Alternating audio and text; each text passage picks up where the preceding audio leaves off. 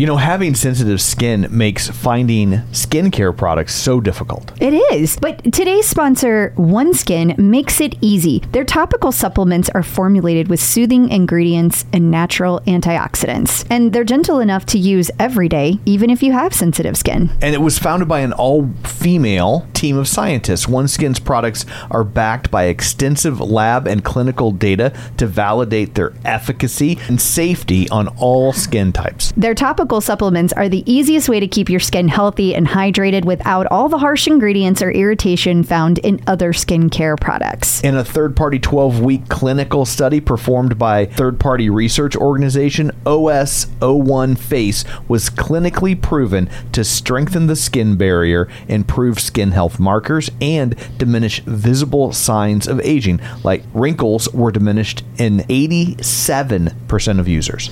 OneSkin is the world's first skin longevity company. By focusing on the cellular aspects of aging, OneSkin keeps your skin looking and acting younger for longer. Get started today with 15% off using code TCO at oneskin.co. That's 15% off oneskin.co with code TCO. After your purchase, they'll ask you where you heard about them. Please support the show and tell them we sent you. It's more than just your output, more than a bike. When you shout out, you know it's alright. Put on your magic pants and let's go. We're cruising into the power zone. Clip in, set yourself free. Come on and take a ride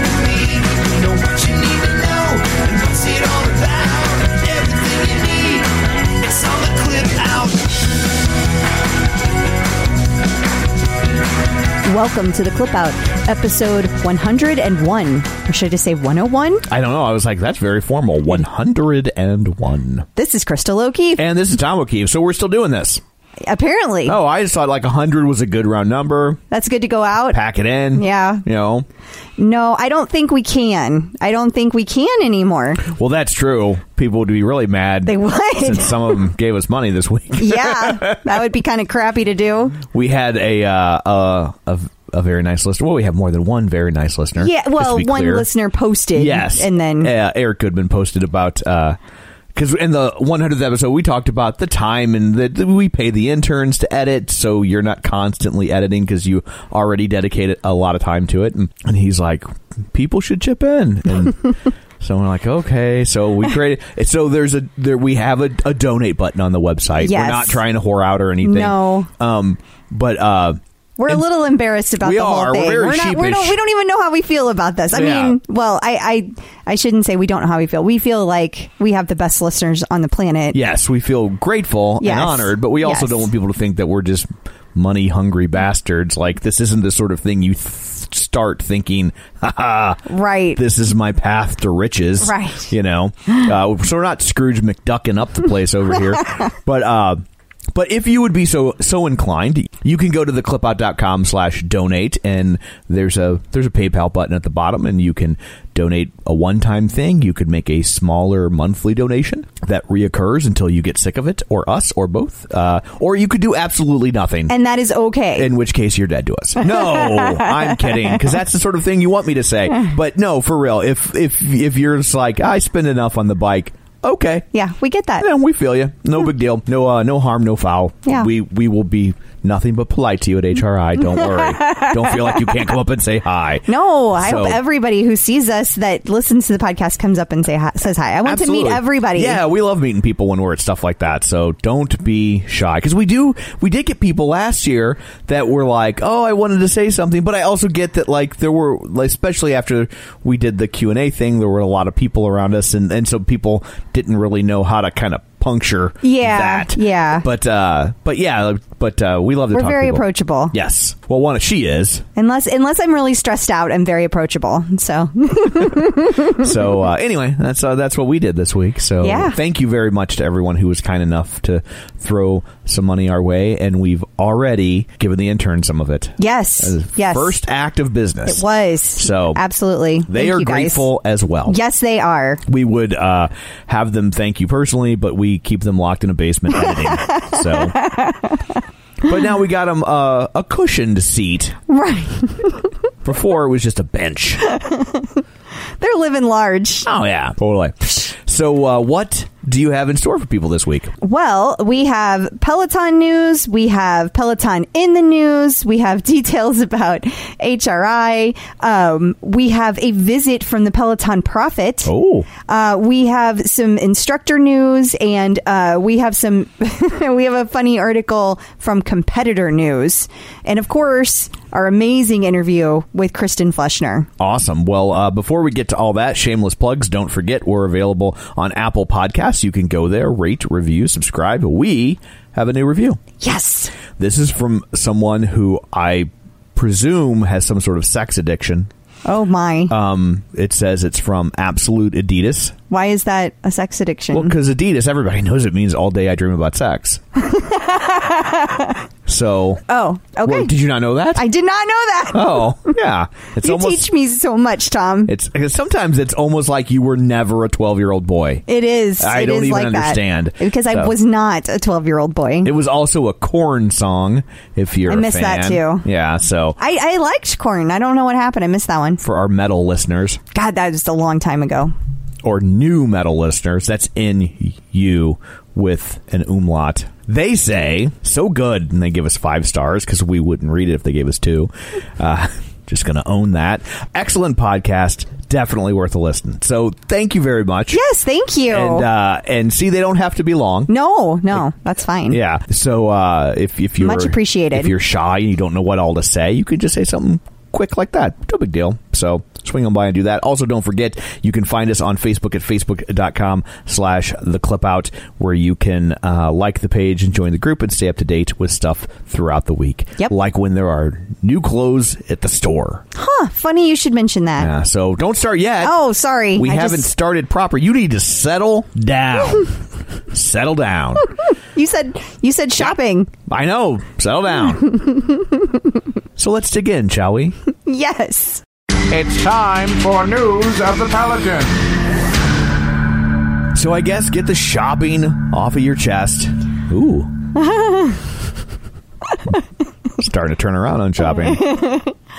Well, good. I'm glad to hear you're starting to turn around on shopping because it looks like the spring line is going to be dropping very soon, as as in imminent. It is in the stores already, Ooh. so uh, it could drop is is it could drop before this podcast drops.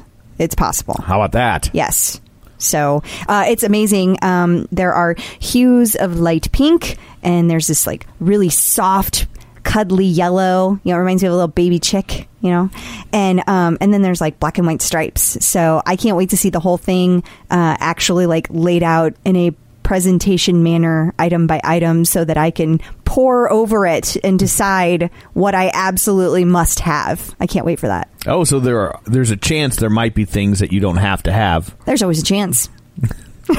Mostly theoretical. I mean, there there have been many lines of clothing that I have not bought every single thing. I never buy any of the men's clothing, for example. Oh, that.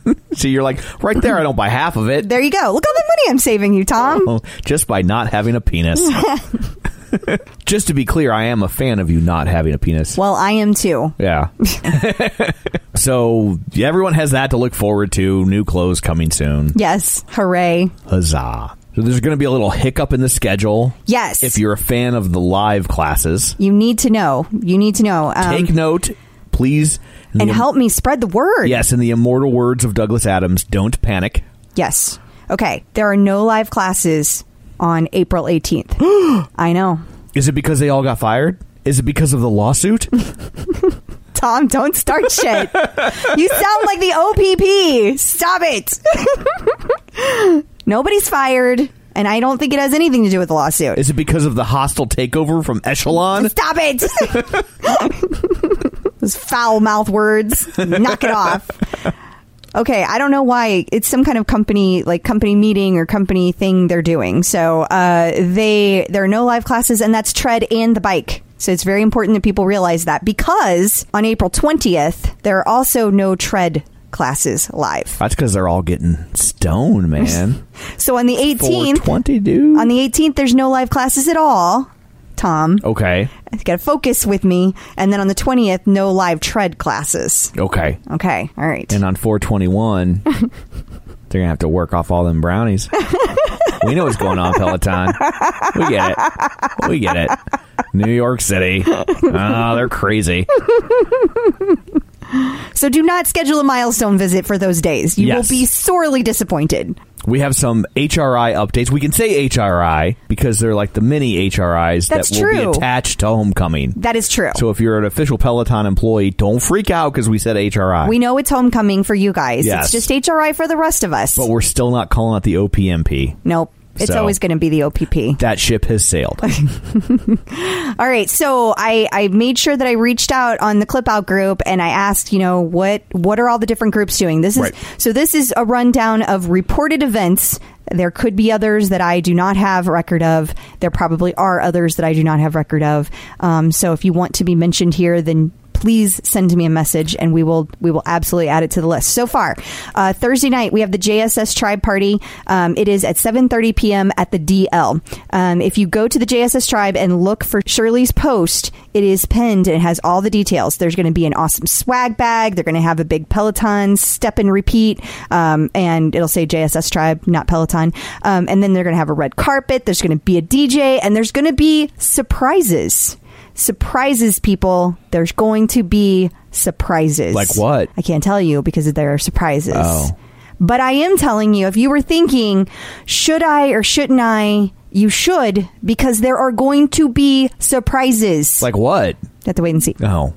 But we won't be there. That's to be determined. No, we won't be there. I know we have oh. to play. we have like we have play. Oh, we might try and sneak by later. Yeah, I have. Okay. I haven't heard if that's even possible. Like, Gotcha. Uh, I I currently have my messenger flashing at me because uh, uh, Yaya sent me like five voice clips, and I have not had a chance to listen to them. So that will determine whether or not we can or cannot drop Right. by, and I don't know the answer to that yet. Uh, So Just to be clear, we bought tickets to see Be More Chill. Yes. So we're going to be Being- catching a show on Broadway. yes, which we didn't get to do the last time we were there, and we really enjoy that. We're from so. the Midwest. We like to do the touristy things. Yeah, and it's not like we can just hop over to Broadway. Yes.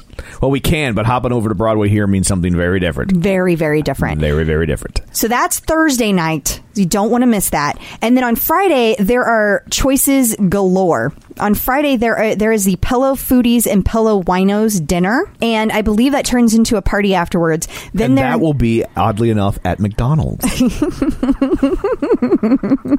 no? No, Oh. I don't know where it is. I don't have the details. I just know that um, other events that are happening that night coincide with it because I keep seeing that posted. That's the only reason I know that much. I hope they have something locked down because I know New York really only has like those two fancy restaurants. Yeah, just the two. Right. And I'm pretty sure, knowing this group, they've got it under control. uh, and then there is the Feel Good Fam dinner, also on Friday night. And then finally, there is the last but not least JJ's crew slash HR crew meetup. Uh, it is going to be at the same location as the rooftop party that Tom LaBelle had last year. I believe it's 4:30 rooftop or something like that. Gotcha. Um, and uh, it's going to be from 7 to 10 p.m. That one I do know a little bit more about. It's $153 a person, worth every freaking penny. It's three hours on a rooftop bar. Yes, and With- it's hors d'oeuvres and drinks for those three hours. Right, is bundled into that Yes, price. yes. So and it's it's an awesome view, and the people are amazing. I mean, so uh, all of those events, I, I, I will be a great time, I'm sure. Um, and I and I don't know. Uh, I know that JJ and Christine have been invited to the JJ slash HR crew. No clue if they are coming, if they are able to come, if that fits in their schedule, but they have been invited. here's the real question: Will there be surprises? I did not get told about any surprises. Ah. so that would be a surprise.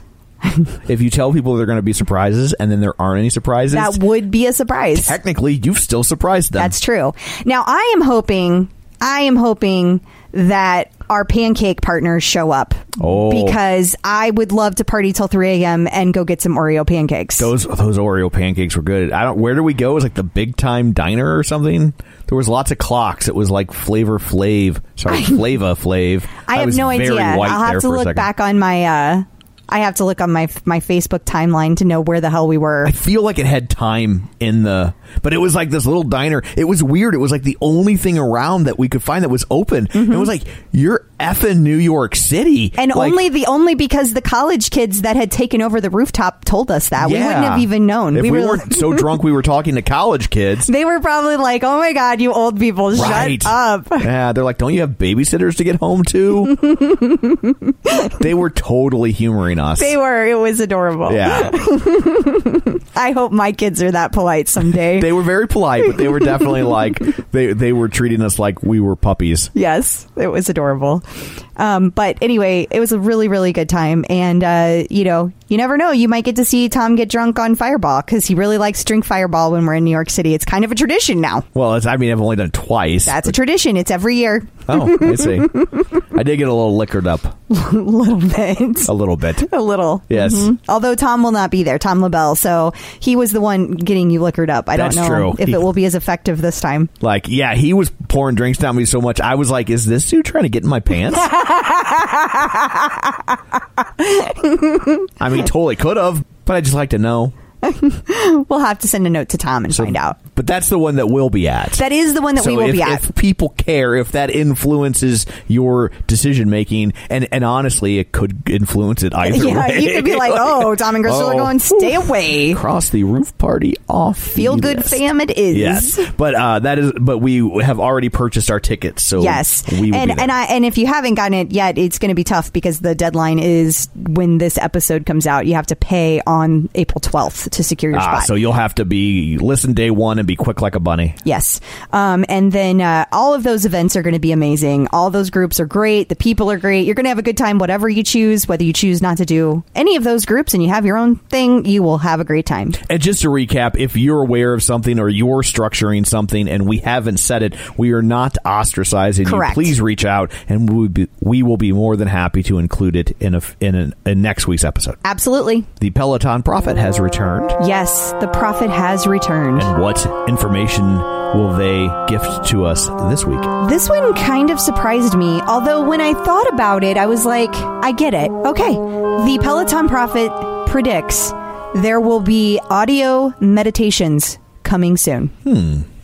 And what makes them predict that? Do we have any sort of backstory? Well, it was due to things that were on social media. I, I So don't want to reveal too much about how the prophet figures things out Gotcha. because um, people might change what they're doing, and it's fun. so they should keep doing that. We will see. Audio meditations to come. Dun dun dun. Peloton got a nice write up in Glamour this week. they did. Did Did you get a chance to read it? I did. What were your thoughts on that? Uh, I know I'm putting you on the spot. I, let, let me put this a different way. I was surprised um, that they they only focused. they talk about the community and then they talk about one person from the community. Yeah, and so I think it was supposed to be a highlight for her, which great, you know, Yeah. like that's good that they highlighted her. Um, but I thought it was weird that like they talked about how intensive the community was, but didn't didn't talk about the other groups, you know, Right. like within Peloton. So, and if they wanted to make it a highlight just about her, then I think I think they should have talked more about her personally rather than her going to Peloton. So, I just it was a weird balance of the two, Right. but I mean it was a great it was a great shout out for Peloton and it was a, a really good opportunity to highlight the official Peloton mom group, which is a huge group. There's Yes. like uh, I believe it's like 30,000 uh, women in there and you know, I joke all the time because their favorite saying is NPR but cuz they they say it all the time, but they discuss everything in that group. If you can think about it, it has been discussed in that group. Okay, never mind Tom. Oh, I was like, okay, is this a challenge? If you can think about a mom topic, Doesn't change anything. Okay, well, anyway, a lot of I'm- things have been discussed. I'm just glad I finally figured out that NPR meant Not Peloton not related. Peloton related. I thought when I kept reading NPR, but I thought they all wanted to look like Terry Gross. The people that listen to NPR got it. we discovered a uh, well, we didn't, but another famous Peloton user was discovered this week. yes. Monica Puig. I have to say, like I, I don't know anything about it's tennis. Yes. I don't know anything about tennis, so I just had to listen to YouTube to hear how, how to say her name, and a British guy said it. And so now it's just forever going to be British Monica to you. Puig. like that's how I think I think it's I think you handled it well. I think the UK, I think the UC group is really going to love my British accent. I'm sure they will. I bet you get applauded. I bet they send you notes about how great your Probably. accent is. Watch this. Aluminium. That's how they say it. So, just for the record, I am not giggling as much as I typically do because I have a sinus infection, and when I giggle, it sounds like I'm dying. Okay, but I'm still just as funny though, right? I know, Okay. absolutely. I don't want anyone to question I that I think that you are less funny than usual. People are like, "Is she mad at?" I know. I don't want people to think we're fighting. They'll know when we're fighting. Because I'm sure the listeners were like, "This is comedy gold he's spinning, and she's got nothing. What is wrong with her?" Yes, I'm sure that's what they were thinking. So Monica, yeah, Puig. Puig. so Monica was recently uh, they they did a little coverage of her on the Women's Tennis Association website. Okay. and I guess the I don't know much about tennis. I know, shocking to everyone because we know nothing about any sport. Right. But um, it's there's some kind of finals taking place in Charleston, and so she was interviewed for this this article, and they were talking about like how she's all of a sudden she's advancing to the semifinals. She's never done that before, and she credited it to her newfound zen, which she has found through the meditations that Peloton is now providing on the Oh. digital app. And it's the first time I've seen any kind of mention of the meditation, like somebody using it Right. from a celebrity standpoint. And I realize not everybody considers uh, tennis, you know, celebrity, but she's a sports person, so Yeah, we're going to go with absolutely. that. Absolutely. And she talked about how she's sleeping better, and usually she would be so like amped up from all the the working out and the competitions and Right. just drive that she was having trouble going to sleep. It usually took her like an hour and a half to fall asleep. And the meditations that she's been doing on a daily basis are putting her to sleep within minutes. I mean, that is life changing. And she said that she is so focused on the court now that she is crediting all to Peloton. So I thought that was pretty cool, and I felt like I needed every, everybody needed to know that. That is pretty cool. Robin Arzon had a big spread. Yes. She, so she was married a couple of weeks. Well, I guess it's been a couple of months now. Yeah. Um, that she was married, and they didn't post a ton of pictures. It was just like a couple from the actual ceremony, and uh, they had said then. Robin said then that she was going to be featured in the knot. They were going to feature her entire wedding, and so that is ready now. You can go to the knot.com and the entire spread is there. Oh. You can also find that, of course, at facebook.com slash the clip out because we have the link as well. Right. Um, she did not also provide us pictures. No, no, no, We no, just no. have a link to the people she did provide the pictures. Yeah, I just meant you can find it there if you didn't know where else to go. You can always go to the uh, Facebook page and find us. And so that is going to be amazing to look at if you have not seen it. There are some really great pictures. And she talks all about how she had like 90 guests there and it was all like really close friends and family. And they made it into like a four day event and they did all these different um, activities together. So it was like they would all go running together and they would all, you know, do some other kind of activity together. You would have hated it. This Tom. sounds like the worst wedding ever. Absolutely. For you. Yeah. I mean, for me, it would have been amazing, but for you, yeah, it would have been miserable. There was like spa treatments and like parties and all kinds of cool stuff. So uh, you can hear and see all about that on the knot. I'm just thinking how radically different it is from our wedding at Dave and Buster's. Yes. radically different. And just to be clear, I'm not joking. And finally, an exercise bike got sued that wasn't Peloton this week. That's true. That's true. Uh, It was last week actually, but that doesn't matter. Yes. Yes. The the famous, the infamous Soul Cycle. The the less famous than they were two years ago, Soul Cycle. Yeah, that is accurate for sure. They uh, the, the article is headlined or titled "Woman Sues Soul Cycle After Being Shamed About Slowing Down." It- okay, so this woman claims that she fell off her bike catastrophically, injuring her ankle after the instructor mocked her for slowing down. So of course, I had to read on. Did her ankle explode? How do you how do you catastrophically injure an ankle? That's a great question, Tom. Thanks for setting that up for me. So apparently, this woman felt like her legs were getting weak about 20 minutes into the class. Oh, that's how you feel on the podcast, just staring lovingly at me. That's so true. So 20 minutes into her first class, she's this is the very first time she's ever been to Soul Cycle, and she's doing this move that she has to have dumbbells at a standing position on her bike. Back to why we don't do that shit on Peloton bikes. Um, and she claims that when she tried to slow down, the instructor, who they call a celebrity instructor, Angela Davis, uh, Davis began mocking her. Just to be clear, did they put celebrity in like mocking air quotes? No, that was me. Oh no, That was but me. they I thought they should have. Yeah, because I couldn't believe they they said popular celebrity instructor. Okay.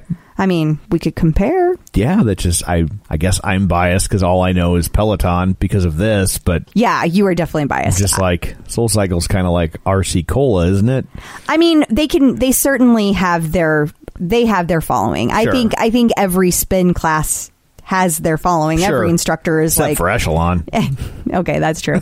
um, so I do think probably within her world, but I would say celebrity seems a bit much if she's not being recognized Right. on the street So like if- our instructors are. if you're going to compare it to streaming services, Mm-hmm. so Peloton is Netflix, right. and then I guess Soul Cycle is Crackle? like, is like Hulu. Oh, okay. Okay. And, and then Echelon is Crackle. yes, that's Yeah. apt. That's apt. Because Yeah. you'd have to be Mhm. on Crackle to buy one.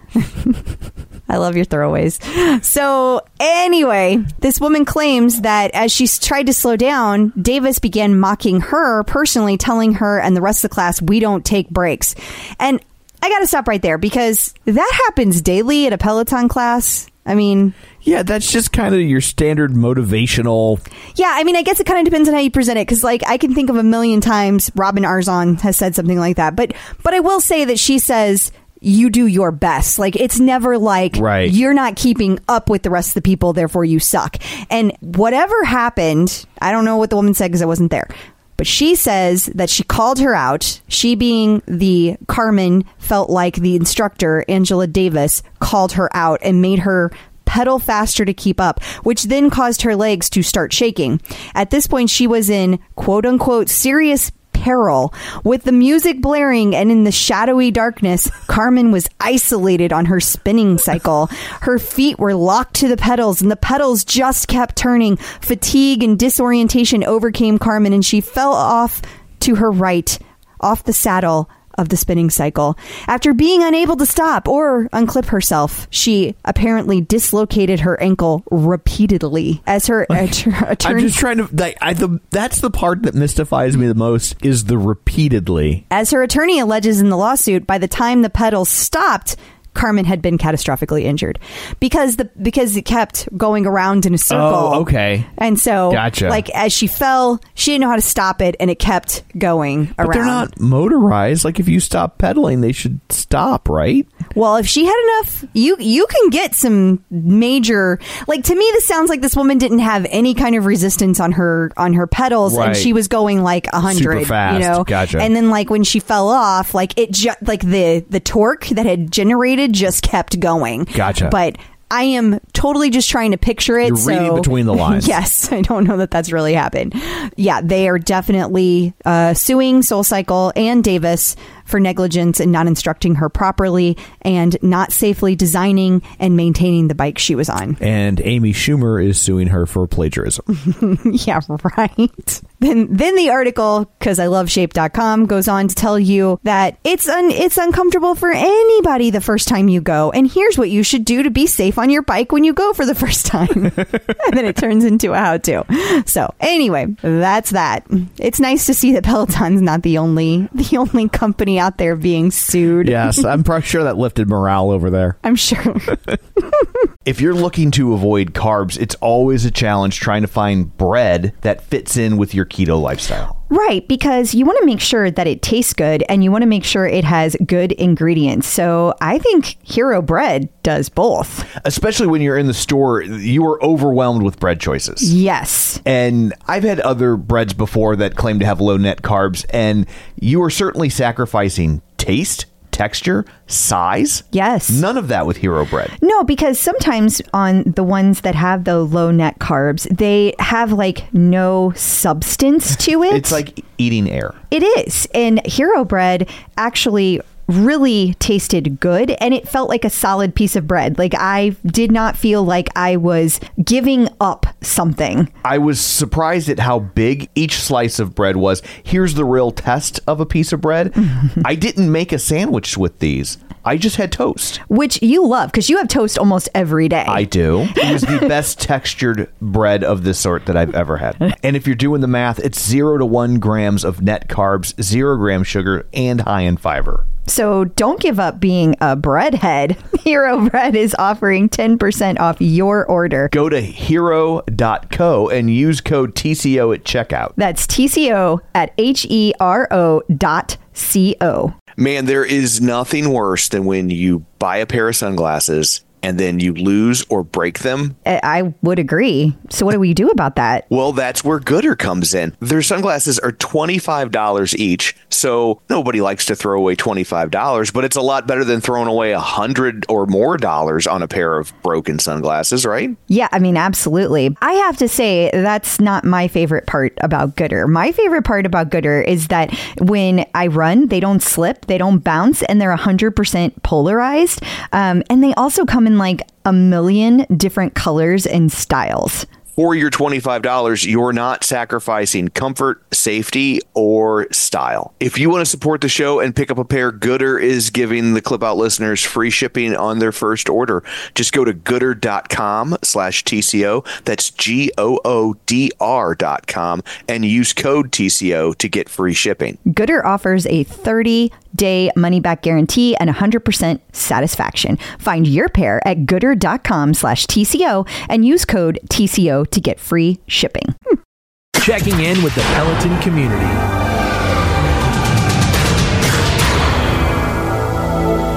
Joining us today via Skype phone is uh, Kristin Fleschner. Hey, Kristin, how's it going? Great. How are you? Good. We're so happy that you're here. Thank you for taking the time to do this. Yes, absolutely. Yeah, I'm really excited to be able to speak and connect with the Peloton community, which is uh, a community that's really important to me. Oh, I think I think so many people. I think you're going to hear from a ton of people that are going to be super excited to hear from you. So, um, having said that, there might be people who don't know who you are. Can you kind of start by giving us a little bit of your backstory, kind of like your your about you? Sure. Um, I'm sure that most people don't know who I am. um, so I am based in the DC metro area. Um, but I'm actually from Indiana, and I try to spend a lot of the time, a lot of my time there. Um, my family is there. Um, I got my first road bike when I was in the eighth grade, and I've really loved cycling since then. Um, let's see, throughout my career, my work career, I focused on advocating through um, advocating for various marginalized communities through analysis, policy, law, and storytelling, which is what I'm trying to do right now. um, I went to Vanderbilt um, for my undergrad. And um, after Vanderbilt, I was able to go to Southern and Eastern Africa and work on violence against women and children. Um, and this was kind of really a turning point for me. Um, and I decided at that point that I really wanted to continue working on marginalized groups uh, kind of for the rest of my life. Um, when I came back to the United States, I came to DC because that was where a lot of work on international issues um, was based out of in the U.S. And I worked on the Hill for a while and then went into the federal government and stayed there for 11 years um, and only really left that job mid last year. Um, during that time, I also had the opportunity to gain a law degree from Harvard, um, which was really a life changing experience for me and expanded my knowledge on international frameworks and compliance and EEO issues, and um, really was able to apply in my daily work, um, even though my focus in law school was on national security. Um, I guess what I didn't say um, was that during that time, about 10 or, yeah, I guess nine or 10 years ago now, um, I started losing my vision after I had a pancreas transplant. Um, and they don't really know what the genesis of that vision loss was um, after the transplant. Um, So and does- since that time, sorry, go ahead. That's okay. So does that mean that they that like it could have been a coincidence, like it's unrelated, or Or or does it mean it's definitely related, but they, they don't, don't know know why? why? Um, that's a good question. I think they think that there's some relation, um, some trigger that caused the vision loss. Um, mainly because I've had lots of treatments, hundreds of different treatments, um, and numerous eye surgeries since um, the vision loss started that have been unresponsive.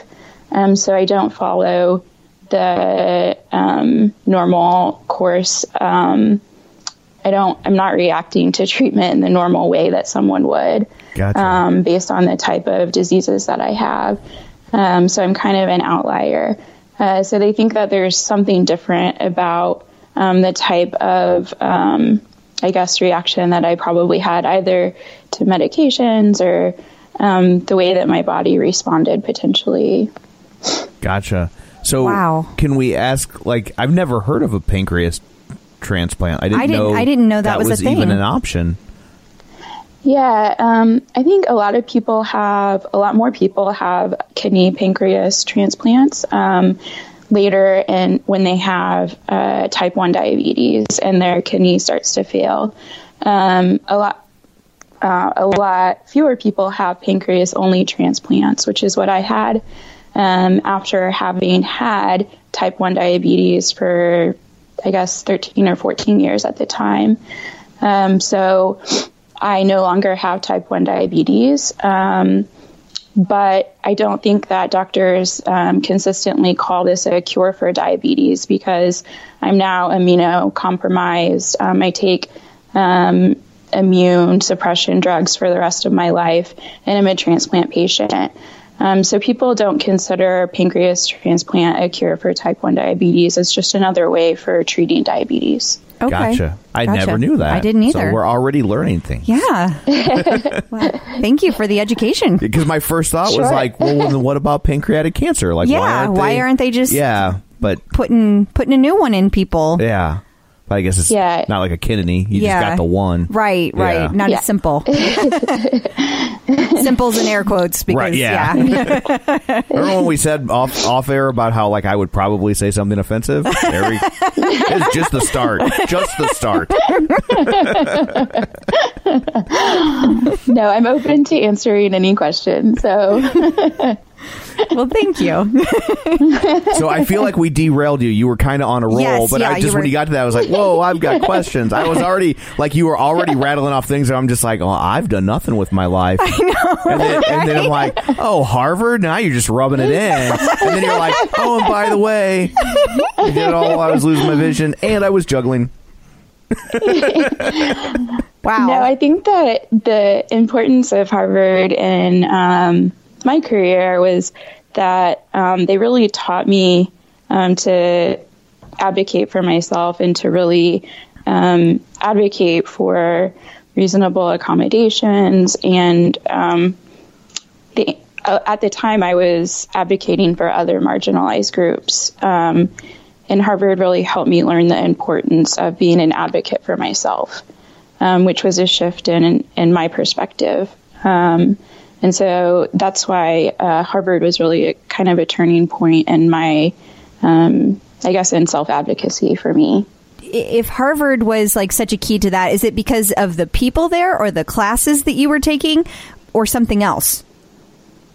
Um, well, for I think for a lot of reasons, um, Harvard had the experience of supporting a lot of blind students in the past, um, which you know they knew how to accommodate me. I visited a lot of other law schools uh, that um, actually told me that they weren't comfortable accommodating me, which was kind of heartbreaking. Wow. A couple of schools that I wanted to go to. I didn't know they could Um, say I, that. yeah, I, thought didn't know that was, a thing. Yeah, they can't.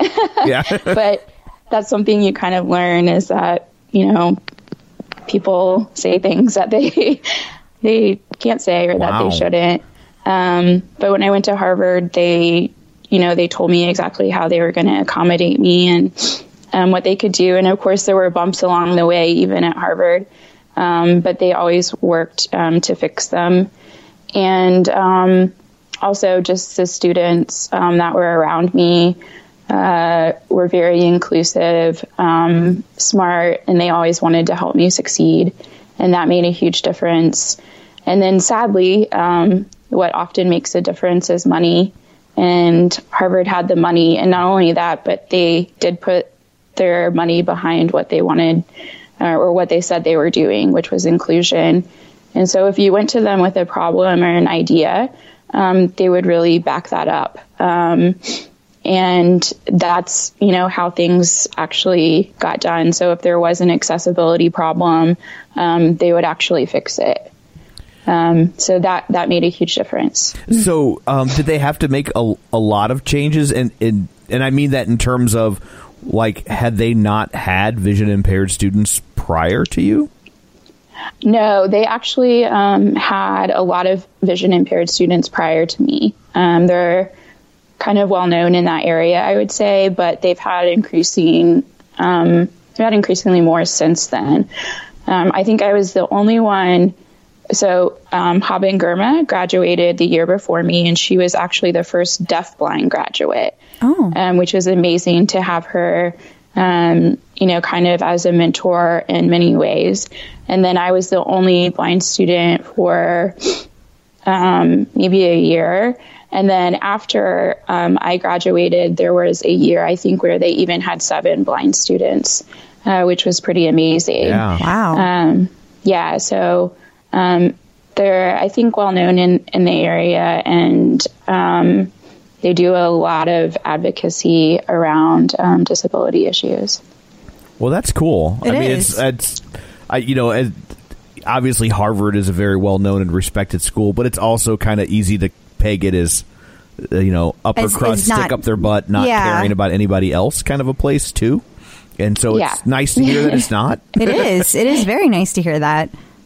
Yeah, definitely. Um, I had a I had a very good experience there. So So, so how did all of, if you were done with your your history, because I don't want to interrupt Yeah. you, but I was really curious also how that led you to Peloton, like how you meandered through to to find the bike.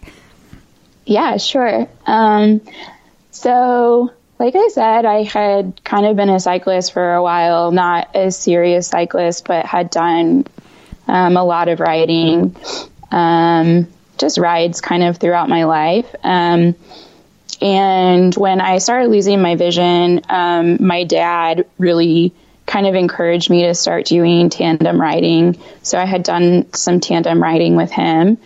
Um, and then like many other transplant patients, um, I battle a lot of autoimmune issues and have a lot of ups and downs.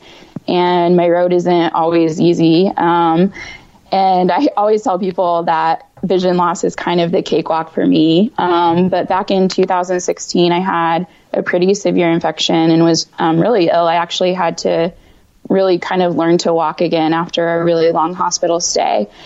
And um, I had decided that in 2017, I was um, had the goal of doing the ride across Indiana again, which I had done before, and it's about a 160 mile one day ride.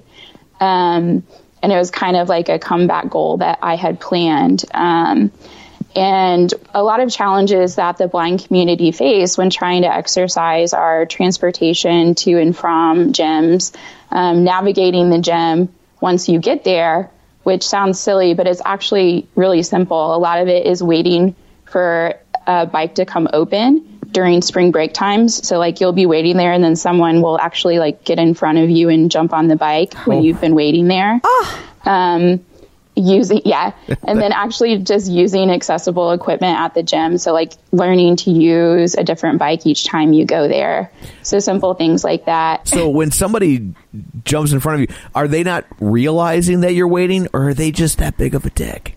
I guess I try not to speculate. I think sometimes it's probably both. Um, you know, people are really busy and, you know, on their cell phones and have their own lives and, you know, often not aware of their surroundings. And then sometimes it's kind of clear that people are busy and want to be next up. Wow. yeah. So You're nice. I just can't yeah. imagine being like that. No. yeah. Yeah. Um, wow. So, yeah, I tell people when I'm talking about, um, you know, accessibility and Peloton that I think blind people more than anyone would prefer to have their pain cave in their home for all of those reasons. Sure. Because transportation, you know, can often be difficult and um, just figuring out um, accessibility issues and everything. Um, this is like a target um, product uh, for the blind community. Um, so yeah, I I had heard about the Peloton and had some friends that had it and spoke highly of it, and I reached out to um, someone at Peloton asking them about um, accessibility and their product, and that's kind of how the conversation started. Wow. so- and so okay, so that was 2017. Yeah, I think that was um, the beginning of 2017. So then, how did that? What, how, what was that conversation like? What transpired? Um, at that point, they weren't um, really sure how much accessibility the product had, and so um, I got access to the app, the digital um, app, and uh, did some testing on the app, um, just on a spinning bike at my gym, and um, used that for a lot of the training for the ride across Indiana. Uh, and so that went on for a couple of months and then ended up getting the bike at the very end of 2017 or maybe even January of 2018 was when it actually arrived. Wow.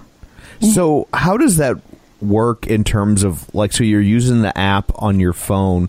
How how does a, a blind person interact with a smartphone? Like, what what's the what's the process there? Sure. So, um, an iPhone is really accessible. Um, the uh, the screen reader on a smartphone is built in directly to the smartphone. So, your phone, I could use your phone right now if I needed to. Um, I would just turn on what's called VoiceOver on an iPhone and use the touch screen to access um, almost any app the app builder just has to build in accessibility features um, that allow the screen reader to read back to me. Um, so, for example, if you text me, um, I just touch the text app and um, open your name, and it will read back your text to me. It's just the responsibility of the different um, companies to build in the correct features. So the uh, voiceover, or in the case of Android, uh, what's called TalkBack, is allowed um, to read back. Okay, so how do you know where, Where to touch? Yeah, I feel dumb asking Yeah. that, but I don't know how that works. Um, you just slide your finger across the screen, and so like I know, for example, um, text is on the very left-hand corner of my screen. But if I didn't know that, I would just, you know, put my finger there, and it will read text. And then to the right, it reads. If I move it over, it will say camera. Um, so it gives me that feedback when I touch it. Okay, so when you, when you have it in that mode, when you're touching the screen, you're not clicking on things. It's telling you- this is what you're touching, and then I guess Right. I guess when it, you find the thing, then you like what double click it or tap it again. or- Exactly. okay. Yeah. Because I was just like, Yeah. well, if you're sliding, if you're touching it, you're clicking everything. like, oh, You've opened Yeah. every Yeah. app on your phone. right. Yeah. Yeah, there are different, um, basically finger strokes that you would use um, to do different things. So if I use two fingers and slide my slide them down, um, that makes the voiceover stream, and so it would read like an entire website instead of just reading one paragraph. Um, so you learn kind of how to use the different functions That's, That's cool. in the Fascinating. same way that you would learn how to use keystrokes or a mouse. Wow. That's really cool. Yeah, that's that is that is it's pretty nifty. So, um, how like how prevalent are is it for apps to have included that feature, or is that in it of itself a a battle? Um, well, it's um, becoming much more prevalent because there are laws that require it um, to be included. Oh, Um, yeah. well, that's, wonderful. yeah. Yeah, so um, web accessibility is uh, very important for blind people to get information, um, obviously, and to be able to um, not just get information, but to have access to social networks, uh, to be able to shop, um, to get an education, to do all the things that everyone else does online. Um, and so there are a variety of different laws um, that make this, uh, you know, something that different um, companies, universities, the federal government have to do. Um, and so over time, especially um, startups who are uh, building apps and new web pages, um, you know, are starting from the very beginning, are doing this. And it's much easier to build an app that's accessible than to rebuild um, accessibility into an app. Yeah, I that bet. makes sense. Yeah. yeah. So when you started using uh, the Peloton app and then you get the bike, like what's uh, like what worked, what didn't, like what was a challenge, what was like was there you know what if anything was was better functioning than you would have thought. Sure. Um, so, because um, the iPhone um, is, I guess, more accessible um, right now, the digital app on the iPhone has a little bit more accessibility. Um, currently, Peloton products through the Android app, um, which are the bike and the tread, are not accessible to the blind and visually impaired community um, at all. Uh, this is because they're using the Android and the talkback feature currently is turned off. So um, that particular feature isn't built into their app. Um, that means that I have to use several different kind of band-aid fixes that make me dependent on others or other sighted users to use a bike. And I'm really not getting kind of the same um, experience that other riders have. Um, I think what that does show is that, um, you know, there's some improvement to be made, a lot of improvement to be made. Um, but I know other blind user, users, um, a few that are using the bike and are kind of doing the same thing that I'm doing. And blind people tend to kind of um, be problem solvers and find workarounds because we have to do this a lot in our daily lives. Sure. Um, and so um, we are finding ways to use the bike because it's, you know, an incredible training tool, but we're hoping that um, there can be more accessibility in the near term. So, um, when you say there's like band aid fixes and you have to rely, is it like several apps that are together that like, do you have to kind of like link this to that app to be able to read like what the speed is or what the, uh, the cadence is? Is that kind of what's happening? Cause I, I'm really Yeah. curious how that works. Sure. So there are a couple um, apps, both um, that you can pay for and one that's free and volunteers, um, where I can connect uh, via my iPhone or glasses, um, and um, I connect to a sighted human. And so they'll tell me what's on the screen in front of me and help me pick a class. Um, and you know, I sometimes um, would on the volunteer app. Um, I've gotten someone who's a cyclist, um, and they're like, "Oh, this is Peloton. Like, I want to stay on and like tell you what your cadence is and stuff, so I can see what Peloton is like." and so I'll get someone that will stay on for like a 60 minute ride and like explain what you know Christine is doing and saying because they want to see that. Um, That's awesome. funny. but yeah, typically that doesn't happen. So someone will just connect me to the ride that I'm looking for, and then I just connect with that person. Um, but then I won't have access to, you know, my output or my cadence throughout the ride. Um, and then I get that afterwards. Um, but one way I have been using uh, Peloton is that my dad also has a Peloton and he's uh, a five time Ironman. He's seven, almost 70. Well, he'll get mad at me for saying that on here. you might have to cut that. Uh, but um, so we connect via the chat function. And uh, so he'll know kind of what my workout is. Um, and he can follow along with what I'm doing. Um, and so that's been another way to make it more accessible for me um, to kind of have him along on the rides with me. Uh, and so that's just been really cool. Uh, even though we're many states apart most of the time, uh, he's, you know, been um, recently helping me with some of my interval training and other rides that I do.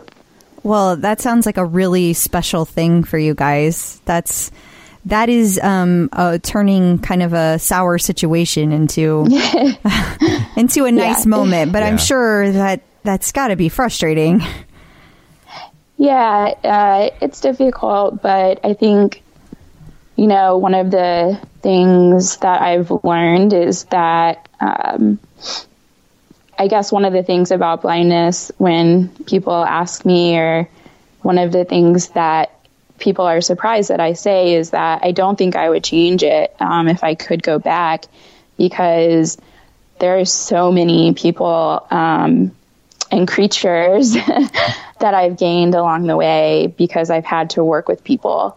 And I wouldn't give up all the people and partners and teammates that I've gained um, from this uh, for anything. And, you know, having to do rides with my dad to, you know, run marathons with people hooked to a rope to ride with my tandem pilots. Um, those are things that I wouldn't give up. Wow.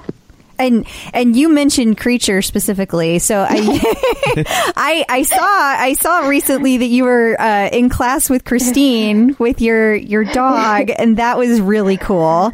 Uh, can you tell us about your your puppy, which is probably not a puppy? Yeah, absolutely. So my leaderboard name is Zoe's Pack. and Zoe's Pack was in existence long before it became my leaderboard name. Um, Zoe's my guide dog, and she's from the Eye. And um, she is uh, amazing in more ways than one. I always say that her tail has more watts in it than any one Peloton ride could.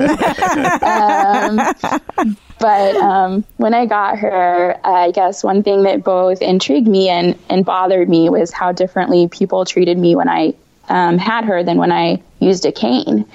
And um, mostly in a positive way, but I became more approachable, and a lot of people would only speak to Zoe and not speak to Oh. me anymore. Um, and so in law school, uh, my last year of law school, I started a social media account under Zoe's name where I would start posting the questions that people would ask Zoe. Um, That's, That's great. and- brilliant. Yeah, like how do you, how does your mommy pick up your dog poopy and things like that. And um, I would answer them through Zoe's eyes and kind of also share our days. And it was kind of a joke, but it became very popular. I bet it's great. and I think now through Zoe's various social media media accounts, she has about fifteen thousand followers, and um, that's kind of how we do our advocacy. And I do a lot of my work. So Zoe has two hashtags. One is Zoe's Pack, and the other one is Seeing Zoe. And I thought that Zoe's Pack was the most appropriate leaderboard name since Peloton means pack in French. yeah. Um, and so that's um, how my leaderboard name came about.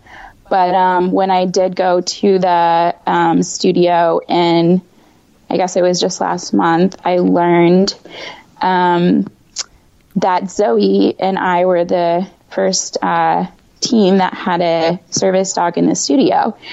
and I do like being a trailblazer, but um, not so much in this case um, because it really told me that the bike isn't accessible to our community um, and that we're really being kind of excluded. Um, and so that's, you know, something that um, I want to change, and I would love to see more blind people and guide dogs in the Peloton studio. Um, and I know that Peloton is really prioritizing exclusion. Um, so I'm hoping that this is something uh, that you know we can try to change in the future and really try to um, focus on disability, not just blind people, but disability writ, writ large. Yeah, I would think that uh, if for a blind person, like Peloton would be a great a great thing to have access to. I, like I, I, my first thought is a blind person isn't typically going to be able to ride a bike, so this is a great way for them to get a bike experience in a safe way that doesn't it isn't dependent on another person to come and assist them. Yeah, I mean, I'm very active in the cycling community, and um, most uh, paracyclists, I would say, do a majority of their training inside.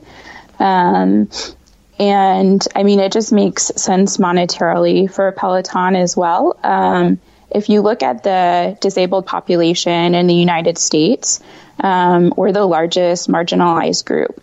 So we're over 20% of the population. Um, and so marketing wise, Peloton's really missing out on that group.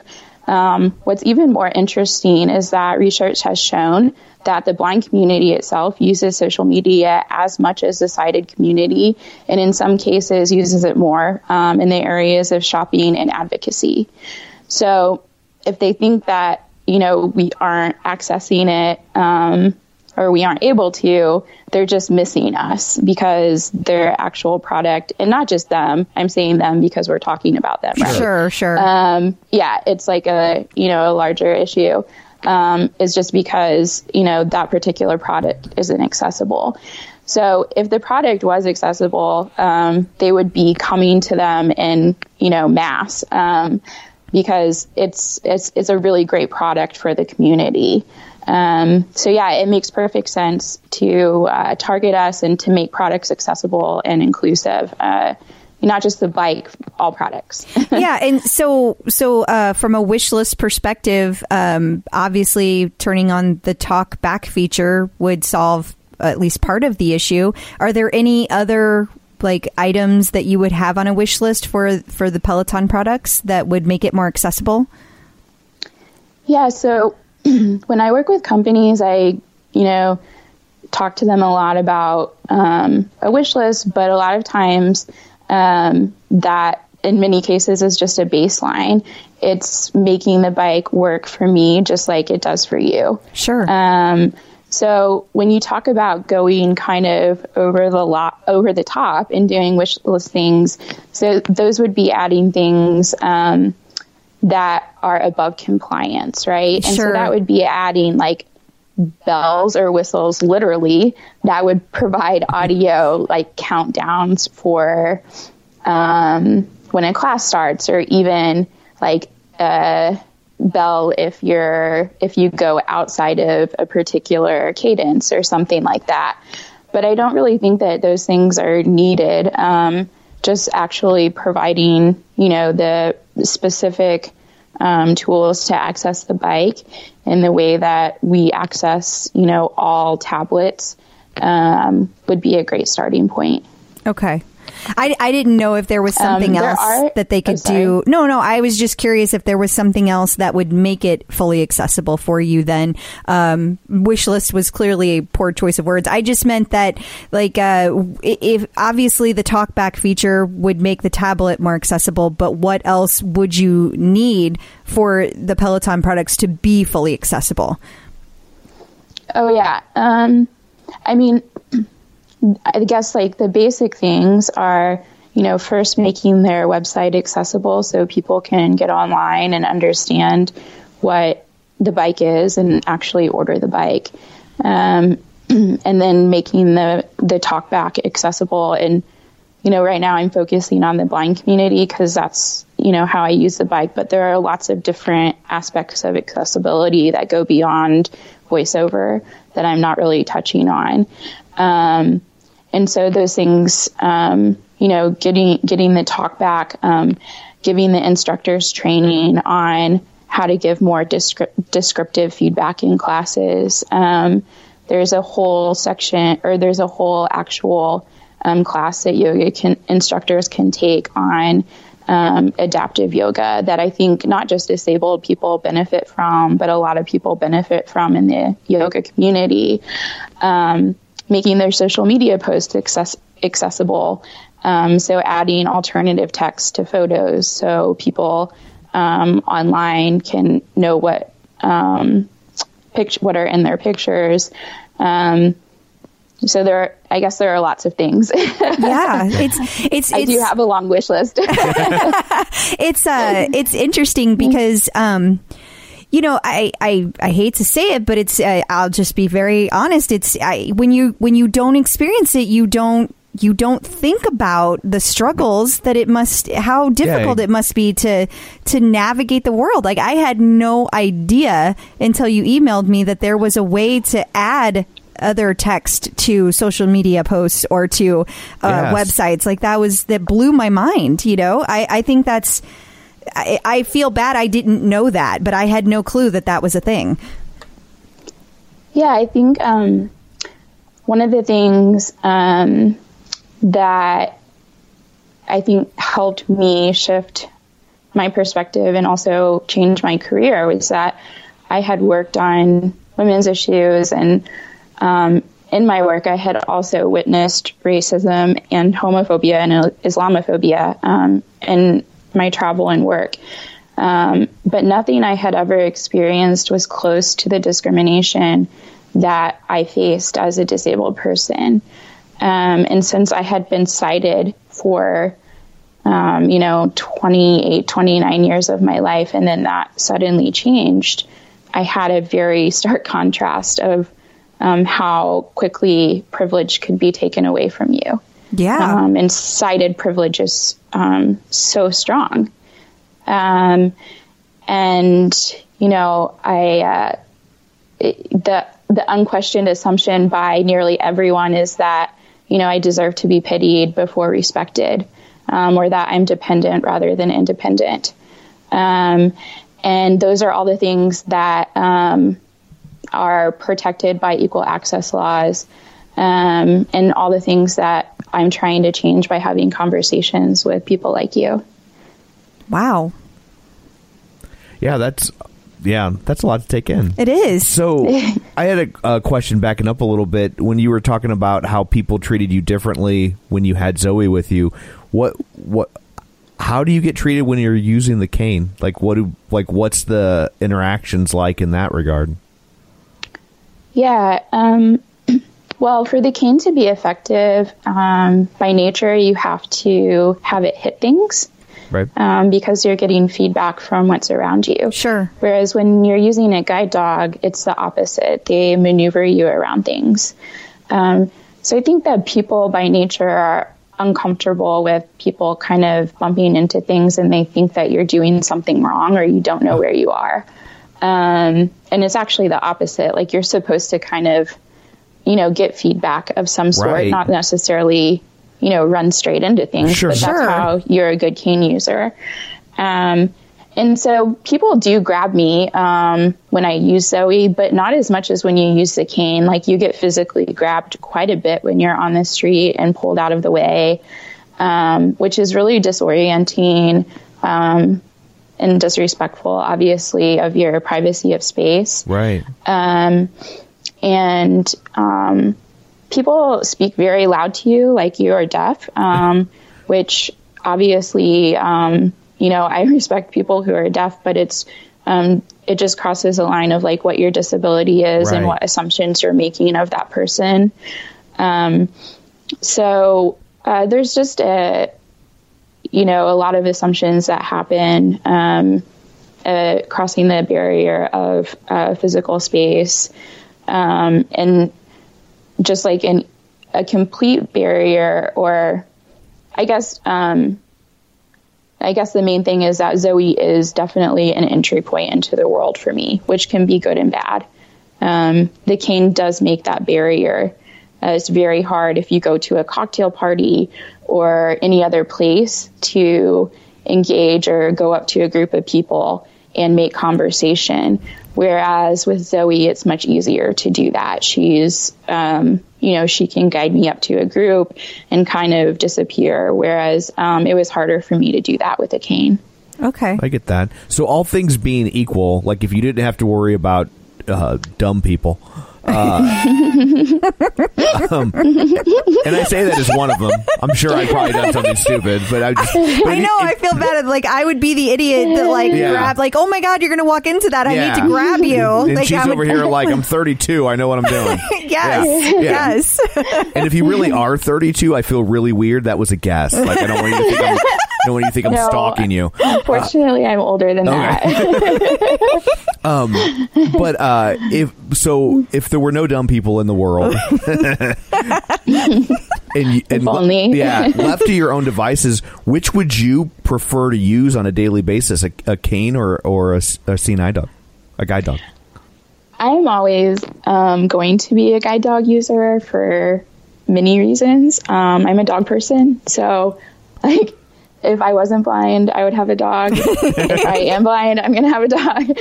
Um, that's I think the main reason, but also um, for me, there are benefits to having a dog. I travel a lot, and I find a lot of the things that dogs can do beneficial to travel. Um, for example, Zoe finds like uh, handles on doors, and so if I'm in a hotel or something, she'll tra- take me straight to the place that we've been and find the handle. Um, a great story that I like to tell is that we were in Geneva and we went back a year and a half later, and um, she took me we walked by a coffee shop that we had been to and she indicated you know she showed me that coffee shop. Um, and i'm like most my mom or dad or like most humans wouldn't have been able to do that but like my guide dog is like hey like we went there a year and a half ago don't you want to go back there and get coffee which was amazing um, That's all. Yeah, let, cane- let's see a yeah, cane a do cane- that. yeah. yeah. a cane just can't do things like that. Um, so these are really thinking creatures for better or worse. Um, they're a lot of work because of that. Um, you know, she, I thought she was going to have to retire once because she just stopped working every night and this one place. And when Seeing Eye came out to assess her working, they told me that the reason she wasn't working in that place was because she wanted me to take her to the pet store, which was a block away. um, so they like really are thinking creatures. That's adorable. How did they figure that out? yeah. Well, because she, it was like this triangle, like to the right was our house, straight was a park, and to the left was a pet store, and she would only not go right. yeah. That's a smart dog. Yeah. Yeah. She's very smart. She's like, oh, they call them bitches for a reason.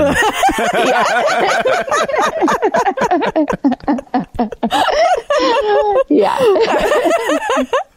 Oh, that's funny. So, uh, how how long does it take before you were comfortable to go out with a cane into Yeah. the world? Like that seems Daunting. Like, that seems extremely intimidating. Just thinking about it. I guess I was a little bit luckier than a lot of people who just like wake up without their sight at all in the sense that um, you know my vision loss occurred I guess over some time um, where I still had some remaining peripheral vision and still do in my right eye um, and so um, I had mobility training um, over a period of several months where I started using the cane. And um, a lot of the reason that most people, and myself included, didn't use the cane was because of, uh, I guess, lack of confidence and um, the feedback that you get from society.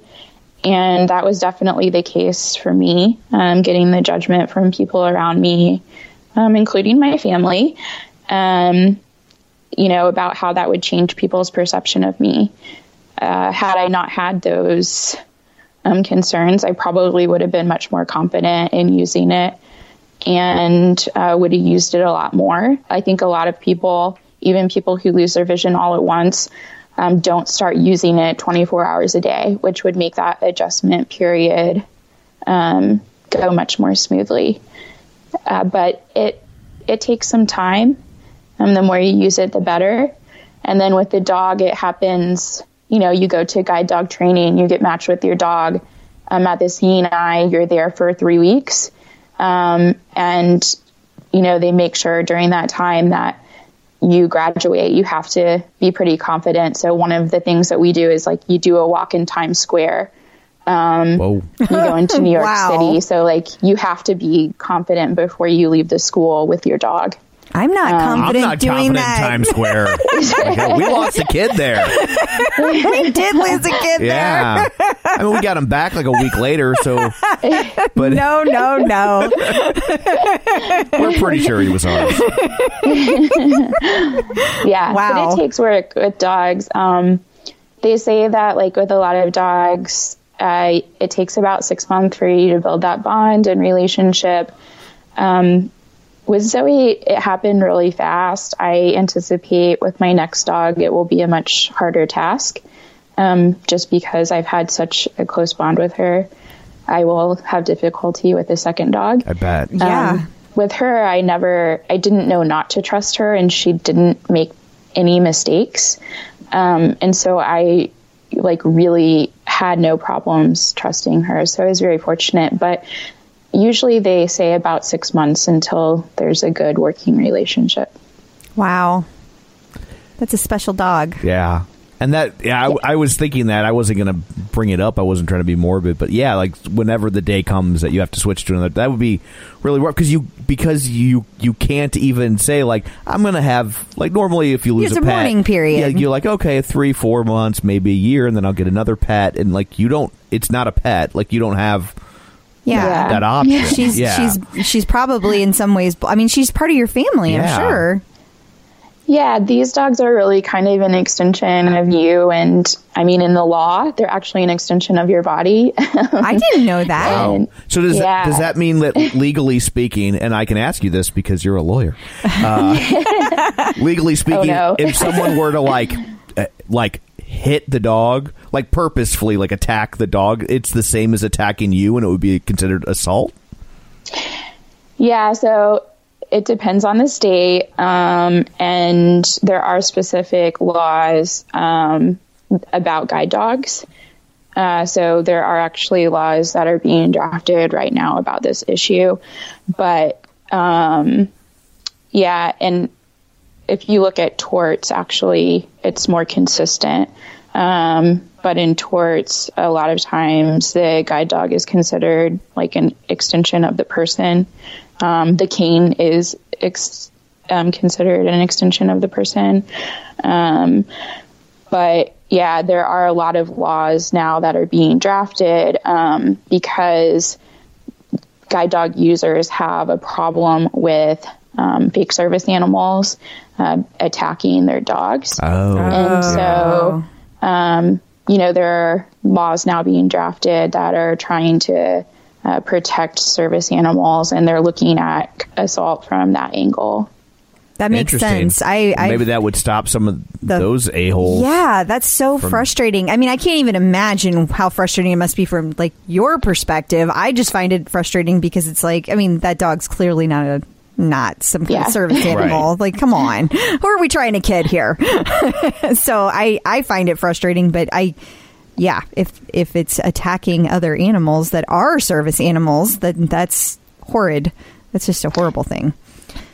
Yeah, it's a big issue that we faced, and even just having pets um, out in public in stores so frequently now um, that they're allowed in a lot of places is difficult. So we do just ask people to know that if you see a service animal out in public, um, don't let your pet approach it, especially if you have a retractable leash. Um, if your dog barks or growls at a, a service animal, it can, you know, even cause retirement because if our dogs become reactive and start barking or growling, um, they can't work anymore. So, yeah, we work really hard at um, keeping them focused so they don't interact with other dogs and it doesn't affect their work. Um, but, you know, please just uh, don't let your dogs interact with working dogs. Well, that's good That's to know. a great piece of information. Yeah. I didn't realize that it could also cost you the dog. Yeah, I didn't either. Yeah. Jeez. So, so what can the Peloton community do to help you with with your goals of making Peloton more accessible or making other products more accessible? Um, so right now, my work is traveling to different companies, conferences, universities, and other places. And I do professional speaking engagements and trainings on accessibility, leadership, and inclusion um, that combine my knowledge of law, policy, and technology. Um, and so if anyone is interested in um, learning about these things, they can reach out to me through my website, which is just my name, um, www.kristinfleschner.com. Um, and they can kind of read about um, the work that I do in these areas via my website. Um, separately, I spend a lot of time cycling and have a lot of paracycling goals right now. Um, I just started my road season training and have a, quite a few races on my schedule. Uh, so this is my second year racing. Uh, I just finished my first track season. Uh, but I'm using these um, races to build my experience for next year, um, where I will be trying to qualify for the Paralympics for Team USA and paracycling. Wow. Um, so I'm really training hard, um, and I'm using the Peloton as one of my main training tools um, to do that. Uh, but also doing a lot of fundraising to get the equipment I need. One of the things that's hard for the uh, blind community in paracycling is that um, I'm responsible for my uh, pilot. So I pay for two people. I pay um, for her um, equipment and everything. Um, so that um, fundraising information is also on my page if people are interested in supporting that as well. Um, also, just um, reaching out to Peloton and letting them know that they're interested in accessibility and it's important always helps. So continuing to do that um, whenever they ask about, um, you know, what features you want, uh, please do that and uh, follow us on um, our social media, which is uh, Zoe the Seeing Eye Dog on Facebook, Instagram, and Twitter. Um, is where you can find me as well as my um, the website I just told you about um, which my name is Kristin with a K, R I S T I N, Fleschner, F L E S C H N E R. Um, as far as um, tribes, we're hoping to, or we've just started um, a disabled Pello user group um, that we're going to start promoting, and so um, look for that on the official Pello page soon. Um, we're hoping to get ideas from people about other ways uh, to make the community more accessible and to organize and use the community based model that Peloton has used and made the community so strong. Well, that's wonderful. That's awesome. Can can I post those uh, links on our on the clip out group? Can, is Please that okay? do. Okay. wonderful. Wonderful. Yeah, Yeah. that's great. Awesome. Well, I think we've covered everything, correct? Or Yeah. not everything, because Yeah. we have time constraints. But Yes. we Can I give a few shout outs at the very end? absolutely, Absolutely, go for it. okay. No, like a go for quick it. shout yeah. out to PMCT Tribe. They're awesome. I've had racer, I've had members come support me at races, call out times for me, stay the whole day. They're incredible. Wow. Um, and a shout out to Christine, who is not only an amazing instructor, but a very, very good person. Um, I just, I can't say enough about her. Um, and the road riders are pretty cool too. That's all. Well, that is wonderful. Awesome. Well, yeah. thank you so much for taking the time to do this. It's been uh, absolutely fascinating, and I, I personally really appreciate all of the education. Um, I always like learning, and Absolutely. I definitely learned a lot. So, Totally. Well, I really appreciate you guys having me and talking about um, a topic that often doesn't get talked about. Um, I hope that the community, you know, is interested, even though there aren't a lot of my particular group in the community. I hope we get the word out. yeah, I think uh, I think you will. I think you will, too. It's a pretty inclusive community. I think they're they're going to want to see. they're going to want to hear more from you. I have yeah, a feeling. that would be my guess as well. well, thank you so much for taking time out of uh, what has to be a busy schedule. I don't I don't want to put you on the spot, but like while we were recording this this episode, she got another degree from Yale. oh my gosh, no. She was just like, "Oh, I just knocked this out online. Like I already did gen ed stuff. I can just. I'm a doctor now." Here's today's recipe for success. So, does Kristin have a recipe for us? She does. She has maple roasted acorn squash. So you would be out no Yeah. matter what. But but Kristin did tell me that she is completely gluten free and vegan due to her allergies. Like it helps with her allergies. Okay. And so, she's no not matter just, she's not just a hipster. no. Okay. And and basically no matter what she would have chosen, you would have been out because of those two things. Oh, totally. So there's nothing that she could have come up with. That's okay. Yeah, and so she went. She uh, posted a link that allows you to go through the steps of preparing your acorn squash, and it's actually pretty easy.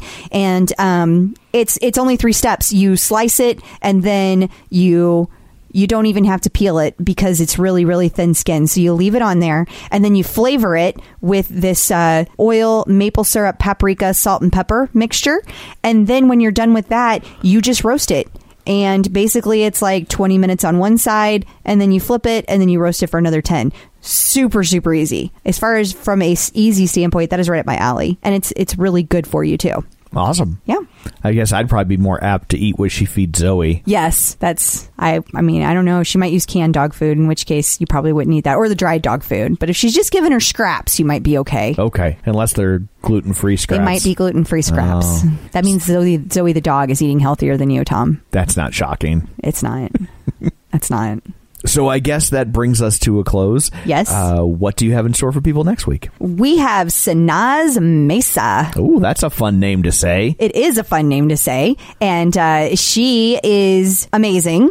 Um, she has all these great Peloton stories because she's been around the Peloton community for quite a while, and she is hilarious. This is a huge treat. You are going to have a blast getting to know Sanaz. Awesome. Well, uh, until then, where can people find you? They can find me at facebook.com slash Crystal D. O'Keefe. They can find me on Twitter or Instagram, on the bike, and of course the tread at Clip Out Crystal. And you can find me on Twitter at Roger Kubert or on Facebook at facebook.com slash Tom O'Keefe. And you can find the show online at uh, facebook.com slash the clip out uh, where you can like the page join the group and also don't forget uh, we're available on apple podcasts or wherever you get your podcasts. So that's it for this one. Thanks for tuning in and until next time keep pedaling And running.